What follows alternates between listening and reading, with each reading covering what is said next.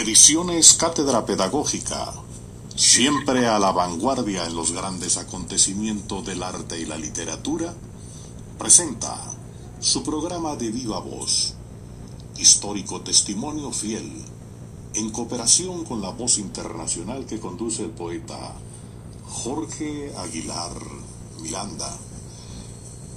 Desde Bogotá, República de Colombia, de Latinoamérica para el mundo, estamos en presencia de un personaje de muy grata recordación, de una formación metodológica sencilla, clara, positiva, nativa de Tesca, Boyacá,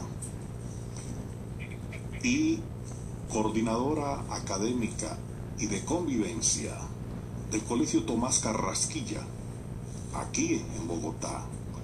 Estamos hablando precisamente de Doralice Gutiérrez Tambo, personaje que hoy nos acompaña en este programa de Viva Voz.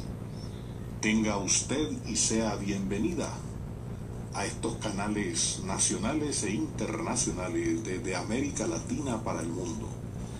Doraliz, usted es nativa de Tesca, Boyacá. ¿Qué recuerdos le traen más inmediatos en su niñez?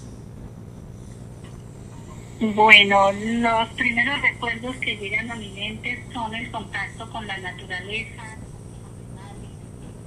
eh, las lluvias intensas que remozaban las quebradas y había que pasarlas con caballo para ir a la escuela, eh, los, las correrías que se hacían mientras se llegaba de casa a escuela a través de unos trigales hermosísimos que se veían como mesetas. Eh, los amaneceres a veces se llenos de lluvia, donde la neblina se levantaba como una meseta de algodón y a veces no nos veíamos ni nuestras propias manos, porque es un clima frío, pero muy bello, eh, adornado de las plantas de papa con un color amor, con un puntico amarillo que nos hacían dibujar en la escuela y pues precisamente la llevábamos en memoria porque pues era nuestro alimento y pues eh, el cultivo del cual esa región en esa época vivía, ya que toda la zona es eh, de agricultores campesinos y que tenía un bonito nombre se llamaba El Corazón. Qué lindo. Doraliz Gutiérrez Tambo nos está describiendo su tierra. He allí, esa es la voz y la descripción de la poesía hecha mujer, de la poesía hecha sentimiento, de ese amor fraterno por el terruño que la vio nacer. ¿Qué recuerdo tiene usted cercano de sus padres, el más inmediato? Bueno, el más inmediato. En este momento mis padres viven conmigo, mi papá está próximo a 90 años, eh, mi madre ya cumplió 81 años y pues eh, a raíz de la pandemia tuvimos que traerlos porque realmente no querían salirse de su región, pero en este momento se encuentran en Bogotá. Eh, unos seres absolutamente integrados a la tierra, eh, con un sentido de pertenencia muy profundo y también con el sentimiento que tuvieron de haber querido que sus hijos salieran de la región eh, con el estudio. Su principal objetivo fue sacarnos de la escuela rural para el pueblo y ahí seguir la ruta para llegar pues a, ser profesionales. no todos llegamos, pero bueno, logramos dos personas la meta de estar eh, ofreciéndole a la humanidad un apoyo a través de la educación. ¿Qué nombres tienen tus progenitores? Mi padre se llama Hipólito Gutiérrez López y mi madre se llama Guillermina Tambo Sánchez. ¿E-, ¿Ese apellido de Tambo es originario de dónde? Ese, pues es de allá. Ese, ese apellido debe ser de origen eh, indígena. Chipcha. De hecho, mi madre tiene, sí señor, mi madre tiene, sus rasgos son de una indígena, como el color de la piel, el cabello negro, negro, es la hora que ya no tiene ni una sola cana. Y tiene una cabellera muy bonita, o sea, son personas que tienen rasgos muy indígenas. Y mi padre tiene ojos azules y es blanco. No sé esa combinación de dónde, pero la madre de él era también una mujer muy blanca, alta, eh, de un cabello casi, muy, muy, casi como amarillo, muy blanco, de mismo mono que era. Y ella era casada con un señor muy chiquito, morenito, morenito, y pues de ahí salió la combinación que es mi papá, un poco blanco, con ojos azules y piel, piel bien, bien blanca. De viva voz está presentando su programa estelar. Maravilloso programa que estamos realizando con Doralice Gutiérrez Tambo.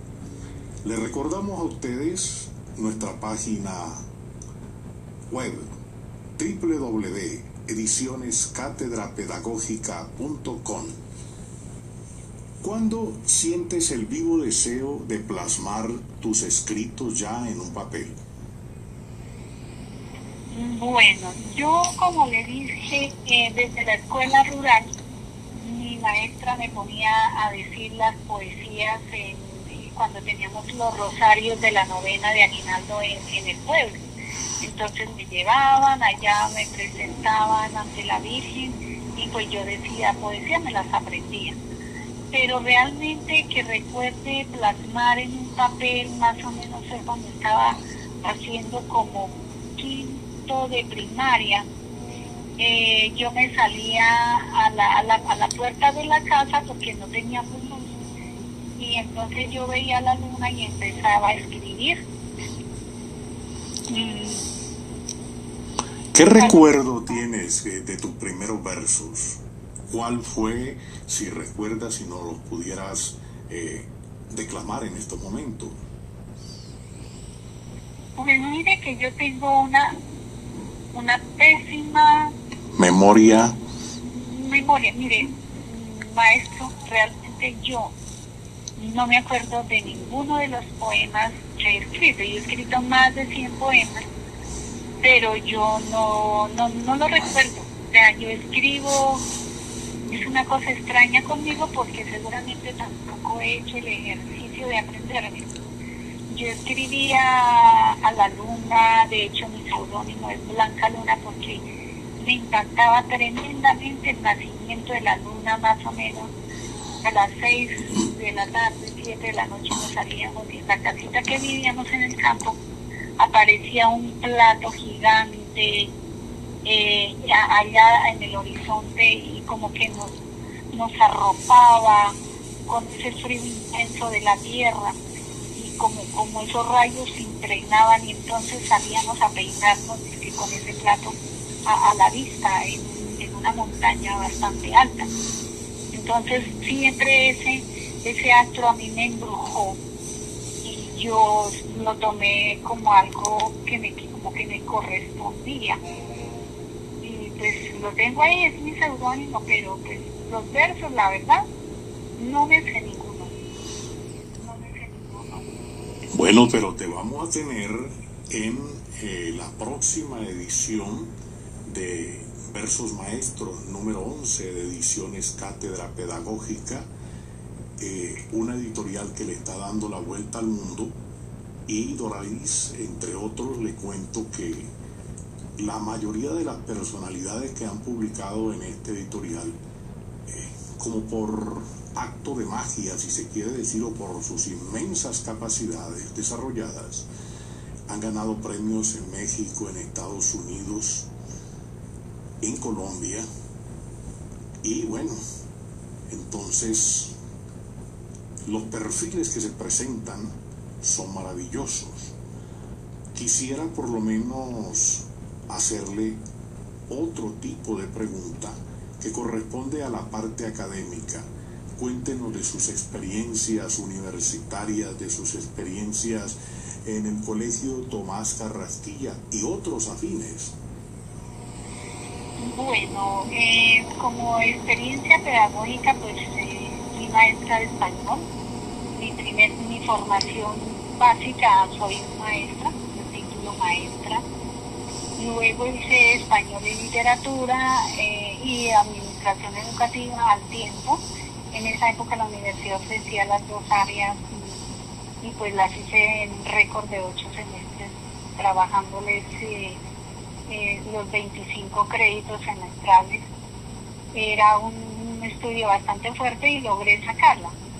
Eh, luego entré al distrito a través de un concurso y me ubicaron en, en escuela primaria, donde la primera sorpresa grandísima fue encontrar que eh, los niños de primero no leían y me quedaba yo en el salón angustiada poniéndoles, eh, acompañándolos.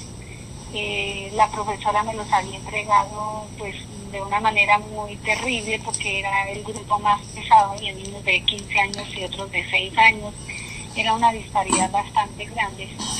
Y pues yo veía una situación complicada en los procesos de lectoescriturales y la verdad eso es como, como si hubiera sido mágico un buen día, ya terminando el año, eh, me quedé en el salón y empecé a, leer con los niños en eso que el maestro se sienta en, su escritorio y cada uno ya va pasando en fila eh, y va leyendo y, y me quedé una sorpresa infinita porque no sé cómo aprendieron a leer los niños. Realmente eso es lo que yo siempre les digo a mis maestros como coordinadora, que por eso eh, uno no debe eh, coger a un niño y entonces si sacó en el primer periodo académico una nota negativa, eh, en la segunda otra negativa, esas sumativas que finalmente le dicen perdió el año, me parece una cosa muy terrible. Yo he luchado fuertemente contra eso porque yo encuentro que los niños pequeños sobre todo eh, van acumulando la famosa competencia lingüística y de un momento a otro son como las esponjas que van guardando el agua y de repente eh, eh, aparecen como la magia leyendo, escribiendo, muy felices y esa fue mi primera experiencia bastante em, enigmática para mí, fue algo, fue algo increíble. luego ya pasé a secundaria como maestra secundaria y también siempre tuve la fortuna de llevarme un poema y, leerlo con toda la pasión, poner a los niños a leerla, luego escribamos poemas y de repente sé que tengo chicos que fueron capaces de escribir y alguna vez fueron a mi colegio, yo trabajé en el Jorge Eliezer Gaitán por 17 años como coordinadora y me buscaron y, llevaron una vez una muchacha llevó poemas, me decía, gracias a usted, maestra, yo escribo. Y de esos creo tres, cuatro, yo nos motivaba mucho a los niños con la poesía, eh, en las formaciones, siempre había un poema, teníamos un semanario, siempre había un poema. en el colegio también ahorita, por ejemplo, con la pandemia, eh, cada semana que enviábamos las guías a los niños, eh, cada periodo de cierre iba un poema exaltándolos a ellos. Y pues ahora tengo el último poema, como yo estaba escribiendo a mis niños de quinta primaria que no, no lo pude hacer de, de, manera ni virtual ni, ni presencial por la situación. Eh, entonces se lo escribí, se llama Solo tú, no sé si me permitiría leérselo. Usted, Dora Liz, tiene todas las facultades. Usted está autorizada y es más, es un honor para nuestro programa de viva voz escucharla. Adelante.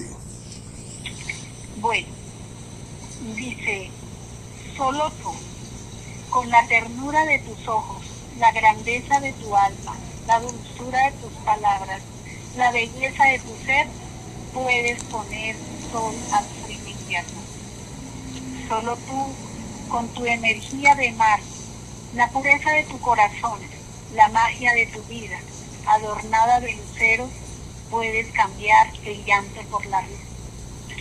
Solo tú, con tu rostro de luna, cuerpo hecho de pedazos de sol, perfecta creación e imagen de la divinidad, puedes llenar los senderos de alegría.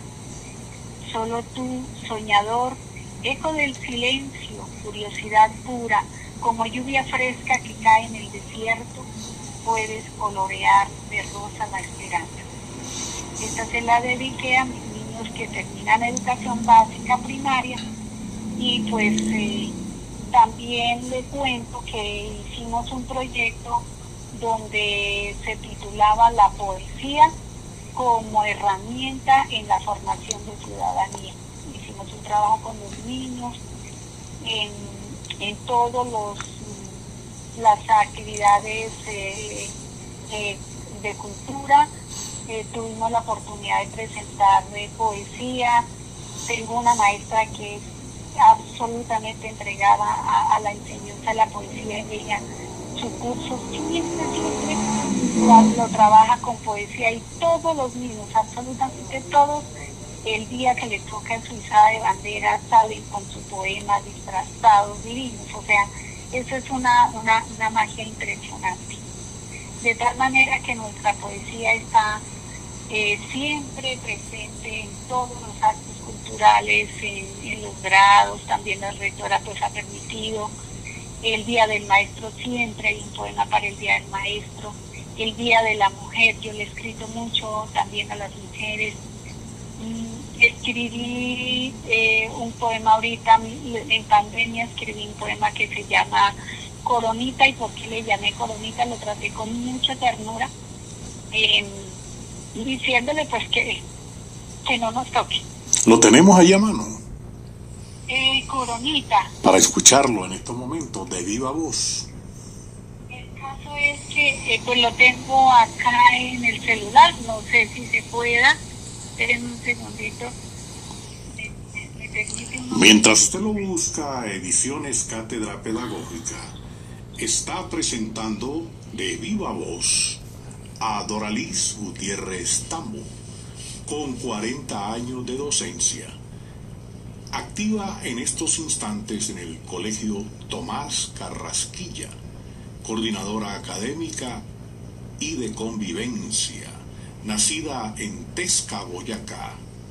Este personaje tiene una amplia proyección y una perspectiva maravillosa de lo que significa es la poesía, que es el símbolo de los nuevos tiempos y de todos los tiempos.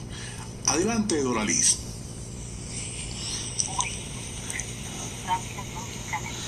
Ya lo encontramos.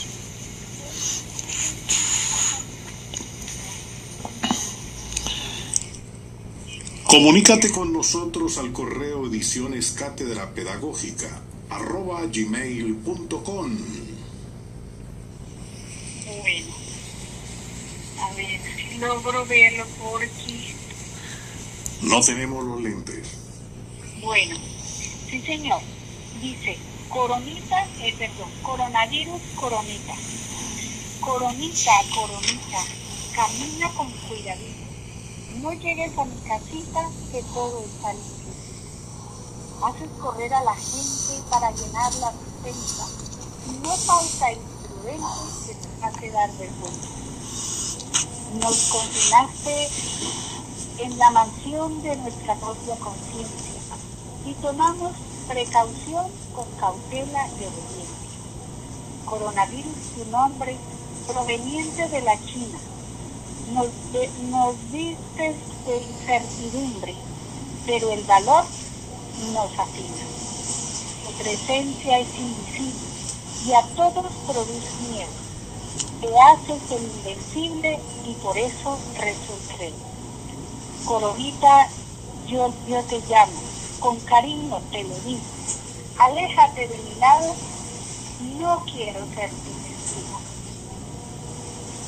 a crear conciencia, a cambiar de itinerario, a romper la, indiferencia y bien se invierta el erario.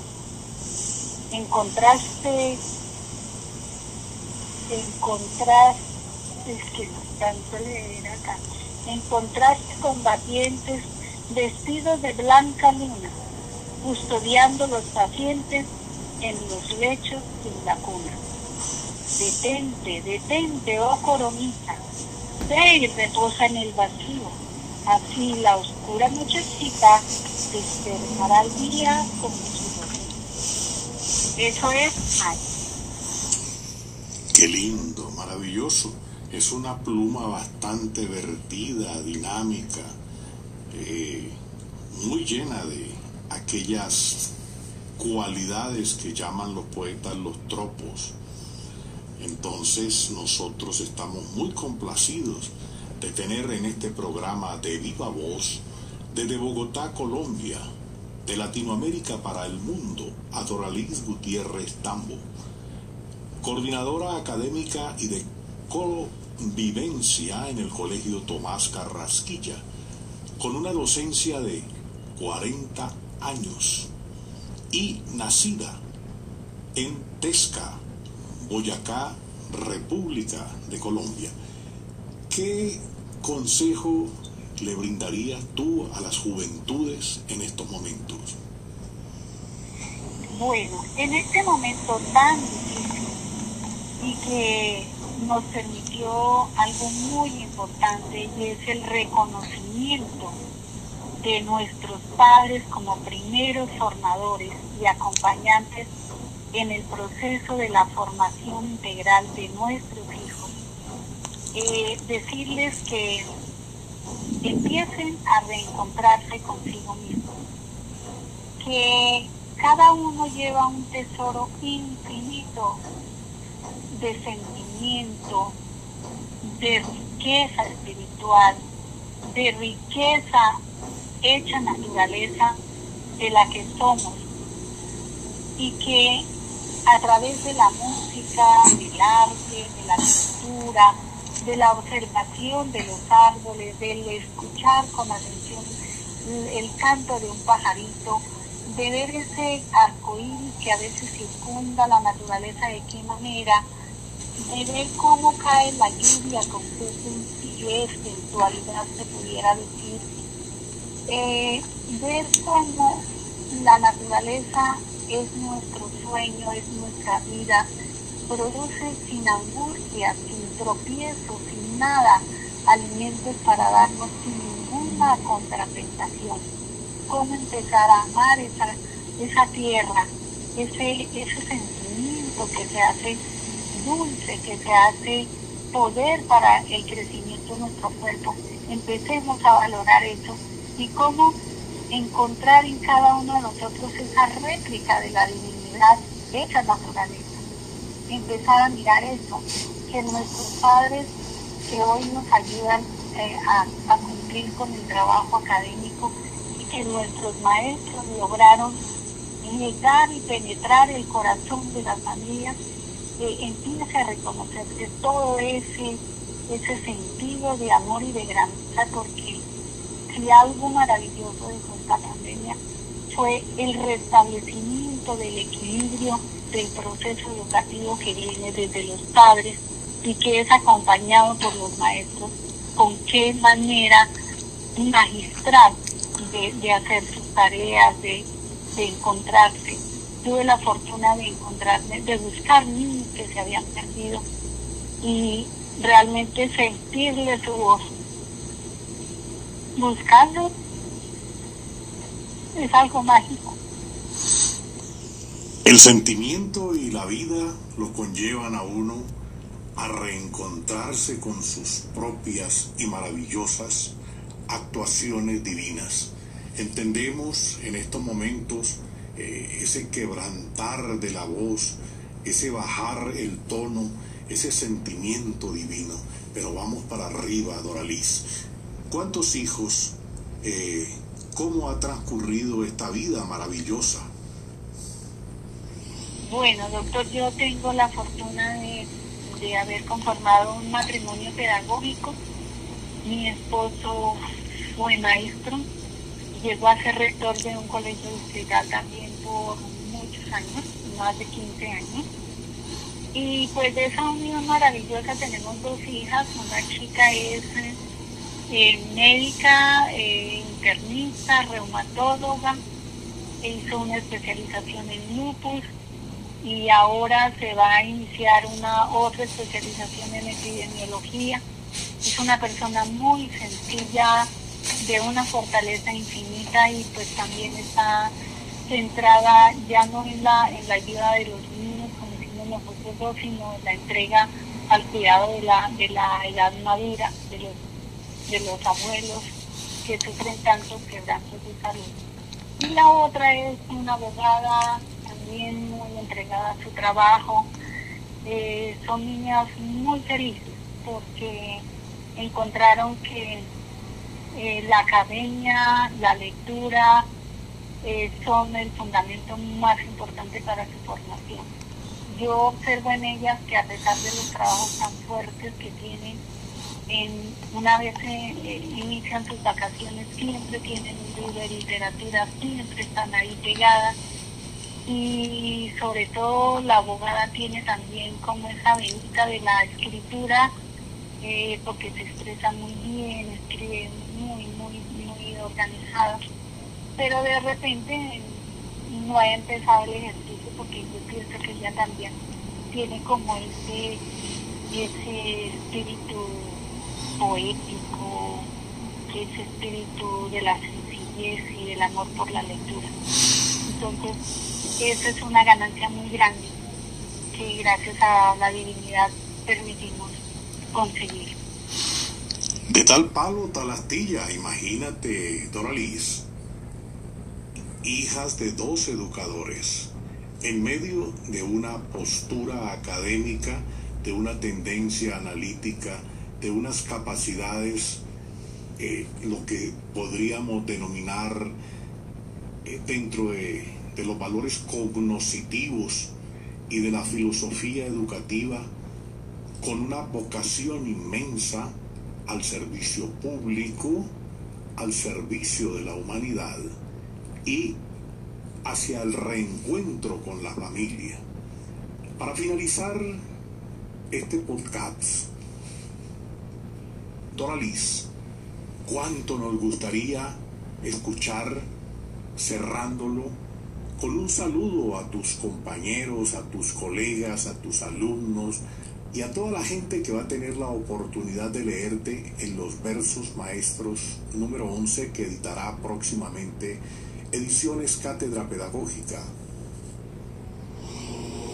Bueno, mis queridos maestros, mis queridos estudiantes, toda la comunidad académica que de repente pueda tener la oportunidad de escucharnos, eh, decirles primero que todos los seres humanos somos potencialmente escritores, que solamente nos falta una motivación que la pueden encontrar en la música, en la mirada, en la ternura de un, en el encuentro de una persona que esté en la calle, sola, abandonada, en los actos sociales el hecho tan grave de haber eh, le causado la muerte a una persona en la calle defensa sobre el pavimento en el silencio infinito de una noche absolutamente sola por la pandemia y que seguramente no encontró quien nos ayudara, quien lo ayudara. Ese fue motivo también de escribir un poema que se titula ¿Hasta cuándo? y que realmente movió las fibras de este país. Entonces, todos los hechos sociales, toda la grandeza, la alegría, la intimidad la fortaleza del ser como tal, le permite a toda la humanidad poder escribir porque estamos dotados del ropaje más hermoso que es la palabra, cualquiera que sea nuestra lengua. Y que los maestros que estamos formando que estamos escuchando sus tiernas y dulces voces y siendo testigos de la madurez de su espiritualidad, de su pensamiento y también de su palabra, podemos influir poderosamente a través de la lectura. Siempre, no importa el área que sea, las matemáticas, las ciencias sociales, las ciencias naturales son permeadas de tanta hermosura que se da por el cuidado de la naturaleza. Siempre, siempre arrancar en eso que llamaban los maestros formadores de la motivación con un poema. No les sobra a nadie, no les sobra a nadie escuchar de la dulce voz de un gran maestro un poema. Y eso motiva a los niños a escribir porque ellos son la sabiduría plena, infinitamente poderosa, que solamente hay que apalancarla con una mirada dulce, con una palabra de ternura, con un abrazo que seguramente hoy esto, esta humanidad aprendiendo cosas nuevas no nos va a permitir el abrazo, pero con ese decirle tú puedes, tú eres capaz, tú eres libre, tú eres poderoso, tú puedes cambiar absolutamente todos los paradigmas que hasta hoy se han manejado y de repente no nos han ayudado mucho a, autocuidarnos, a autoquerernos, a ser primeros en nuestra propia formación, porque siempre estamos pendientes de otros y no nos fijamos en ese pozo divino de sabiduría que cada uno lleva dentro. De tal manera que la poesía, que es sanadora, que es un canto a la vida, un canto a la esperanza, tiene que estar en todas partes. Recomendarles que antes de irse a dormir se lean un poema, porque mientras usted duerme, su cerebro está reconstruyendo unas nuevas realidades y eso es un acervo muy importante para poder escribir. Yo tuve la fortuna de tener una abuela soñadora, de repente como García Márquez que se apoyó en todos los cuentos de su abuelo, mi abuela se despertaba y lo primero que me decía, tuve un sueño y eran unas cosas impresionantemente mágicas, traídas no sé de dónde, con olor a flores, con, con resoplidos de caballos, eh, con cargas que se, que sentían en el patio, una cosa mágica. Y también creo que esa fue eh, como la herramienta fundamental para, para yo poder escribir tu que sea no. Dentro de nosotros ocurre algo absolutamente loco, que mientras estamos durmiendo, estamos viviendo, y que eso se debe sacar a la luz, porque eso es poesía pura, magia, eso es estar vida, estar viviendo la esencia de la vida plena desde el sueño. Gracias, maestro.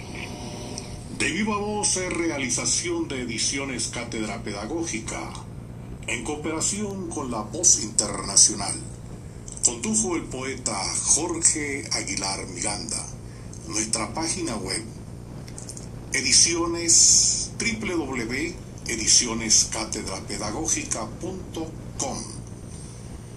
Dirección General, Olegario Ordóñez Díaz. Dirección Comercial Patricia Rodríguez Álvarez. Condujo Jorge Aguilar Miranda.